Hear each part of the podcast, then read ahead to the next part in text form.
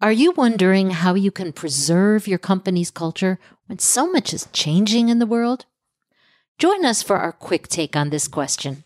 Episode 278 of Growth Igniters Radio with Pam Harper and Scott Harper.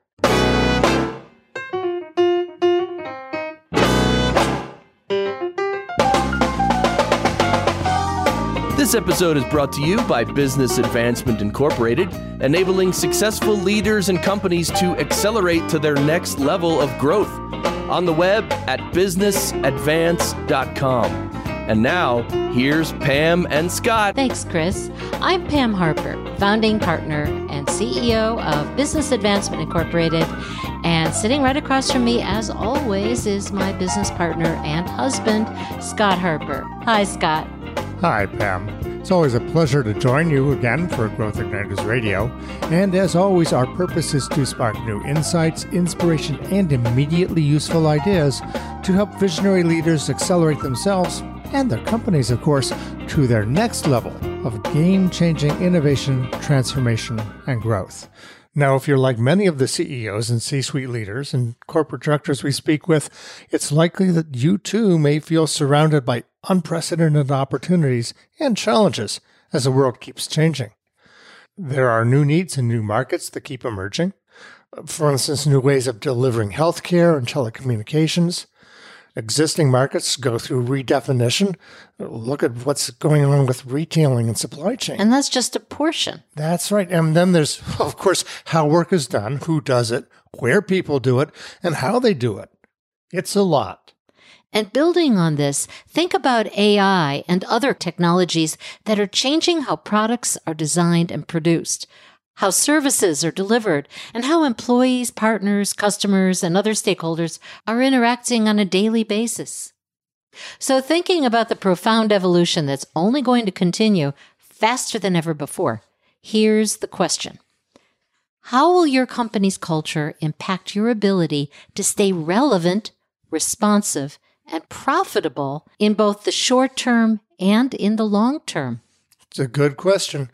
And in a previous episode that we released in July of 2021, we talked about some of this. Our emphasis at that time was about preserving a company's culture as it grows in size and scope. But it also applies in a different context when you're thinking about how can you preserve your culture in the constantly changing world? So, with this different context in mind, listen to our conversation about the secret of preserving your culture as your company grows.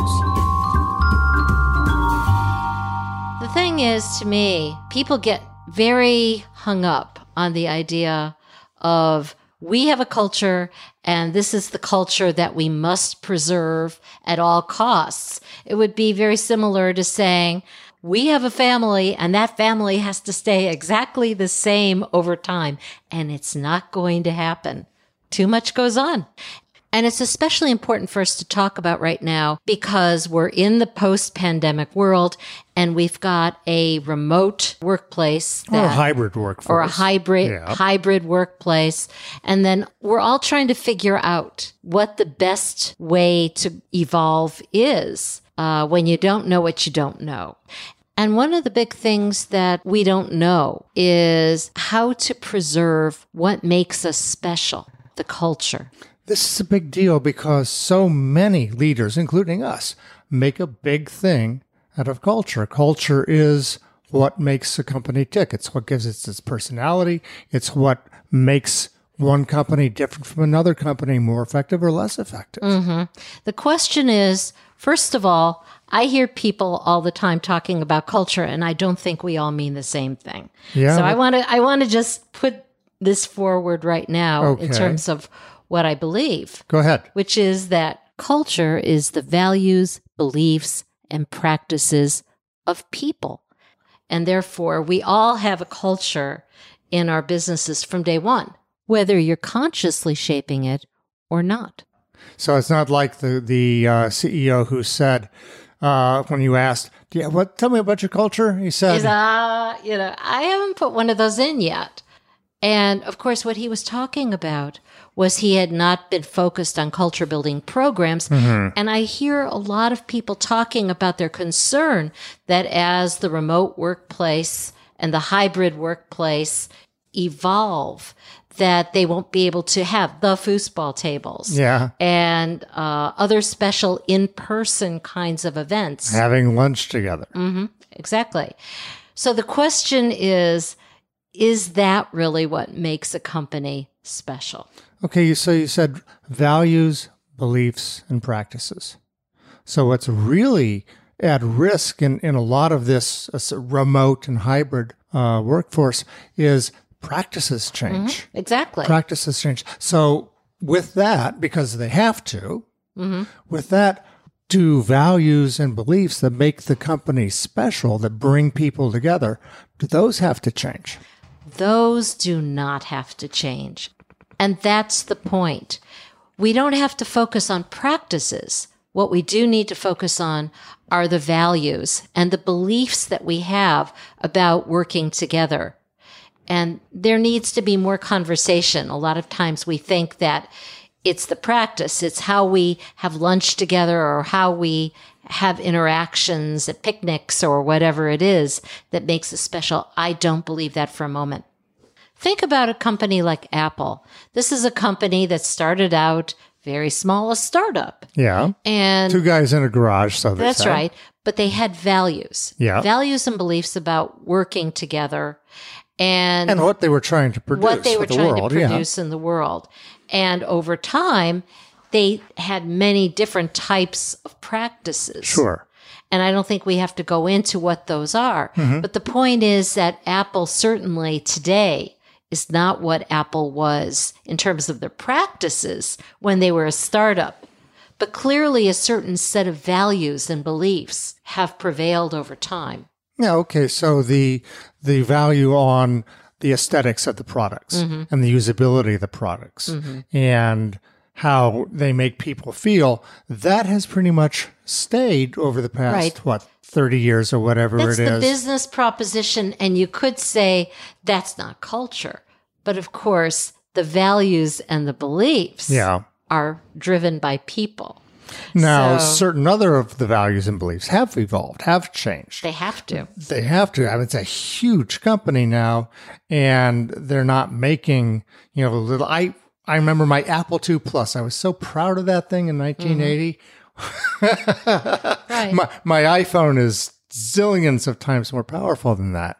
And yet there's a commonality. Yeah. One of the things that people talk about, uh, Steve Jobs, I think, was quoted as saying that it's very important to him for people to have these accidental meetings. Yeah.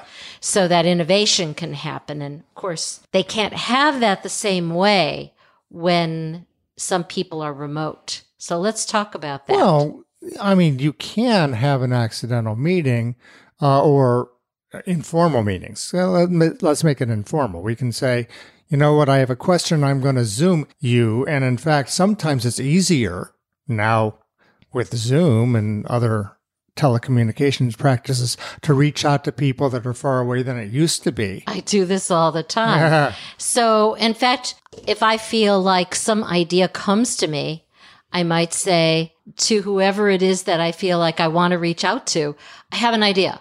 yeah. Can you talk? Yeah. And they may say, about what? And we'll talk about it a little bit and say, I have, I can't talk now, but let's talk in an, uh, 10 minutes. I mean, very similar to what might happen in the hallway. Right. So, you have a virtual hallway. It's a virtual hallway. now, Absolutely. some people talk about I'm all zoomed out. I can't stand another Zoom meeting for crying out loud. Get me out of here. What do you say to that? I have had some of the best conversations with people on Zoom. There's a certain intimacy, undeniable Yeah. intimacy about being in somebody's space. hmm And yes, some people put the screen up so you can't see it, but other people, there's, there can be a spontaneity in conversation on Zoom if you know how to use Zoom. hmm So, what that really says is we have to get familiar with new tools. Right. It's like being familiar with a new building. Yeah. Yeah.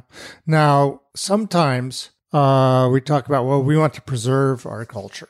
You know, our culture is very important to us. We have, you know, an informality about us or we're, we're, you know, fast to react or whatever. But as companies grow, is it always right?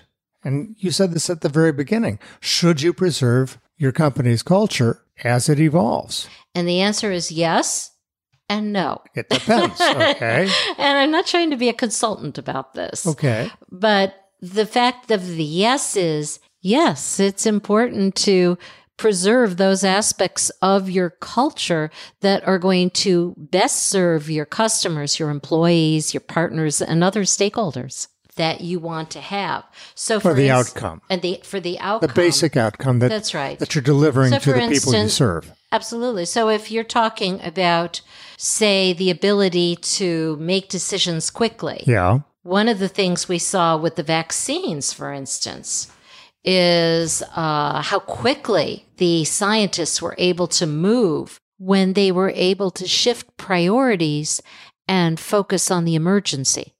And so, yet certain values were maintained and Right. standards absolutely were maintained. Absolutely. Pe- But people, maybe- I mean, here's the thing about the culture uh, and the vaccines.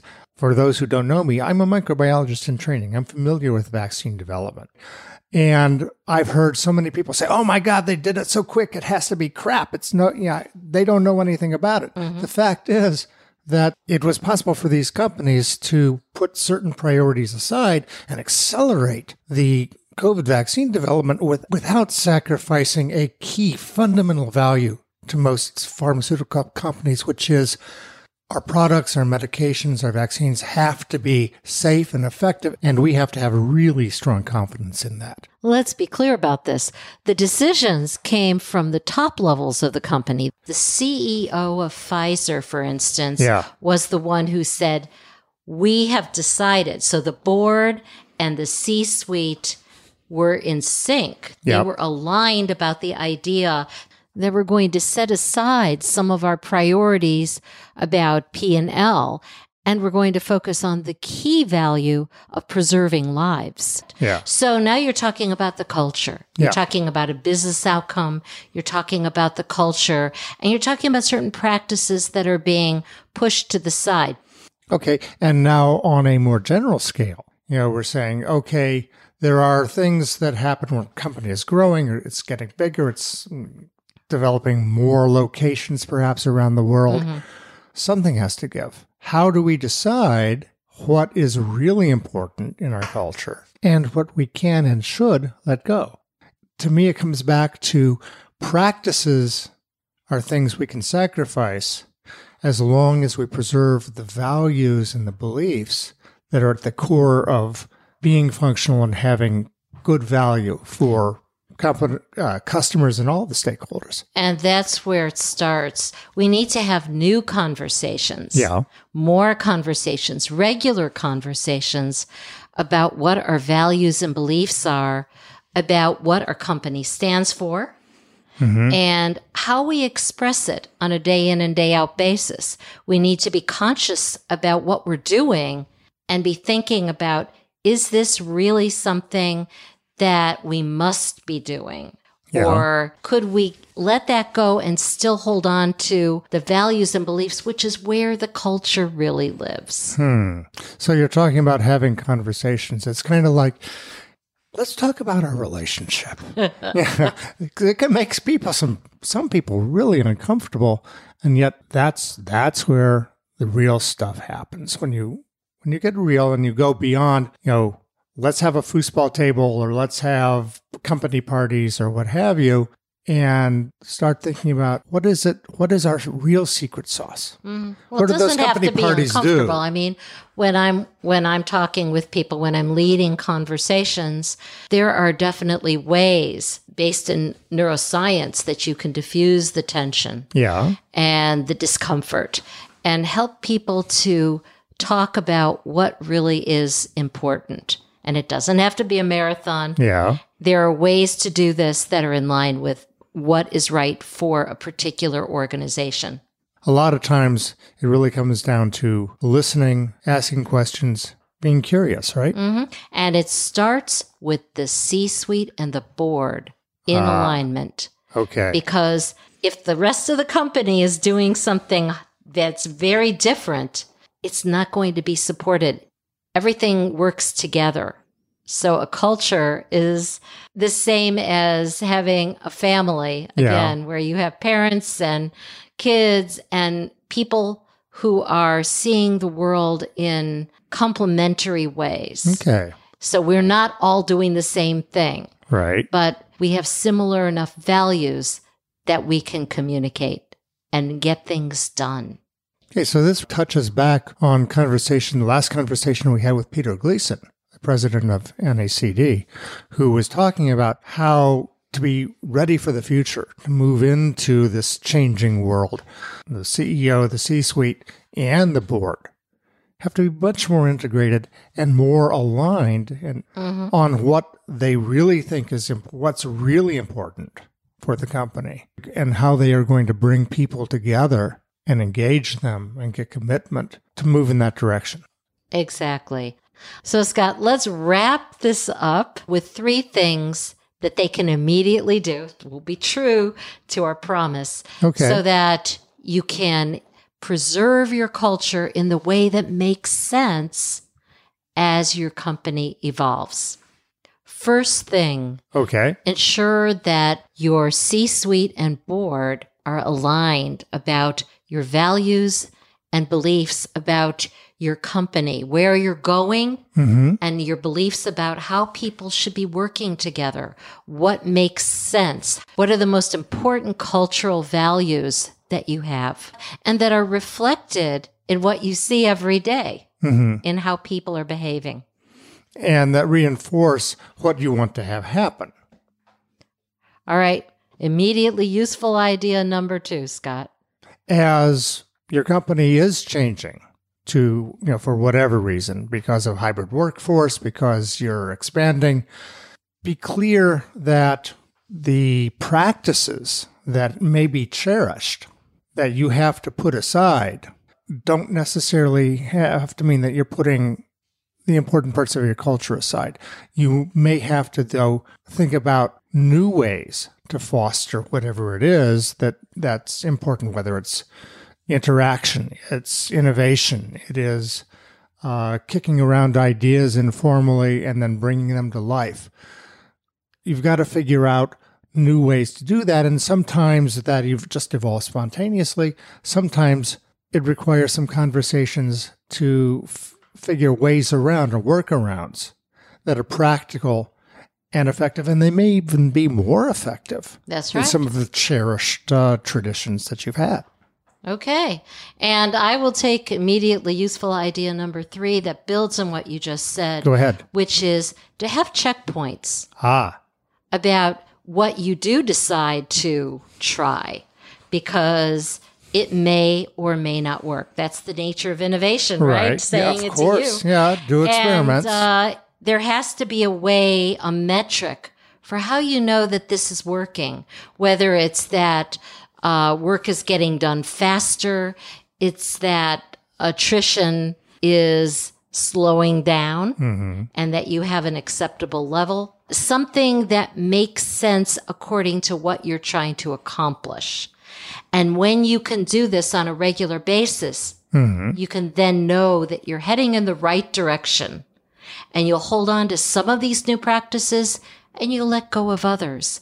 And you're going to continue to do that as the company and the world keep changing in ways that we don't even know how yet. So you can preserve your com- your company's culture as it evolves if you're focusing on what's the most important part of that culture that brings value to the world. Exactly. Until next time, this is Pam Harper, And Scott Harper, wishing you continued success and leaving you with this thought. what new conversations do we have to have and who do we have to have them with? So we can ensure that we can preserve the most important aspects of our culture as we evolve in this constantly changing world.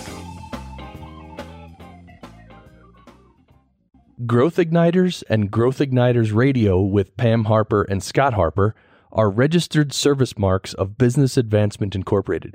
All Growth Igniters radio episodes are copyrighted productions of Business Advancement Incorporated, intended for the private use of our audience. Except as otherwise provided by copyright law, all other uses, including copying, editing, redistribution, and publication without prior written consent of Business Advancement Incorporated, are prohibited. All rights reserved.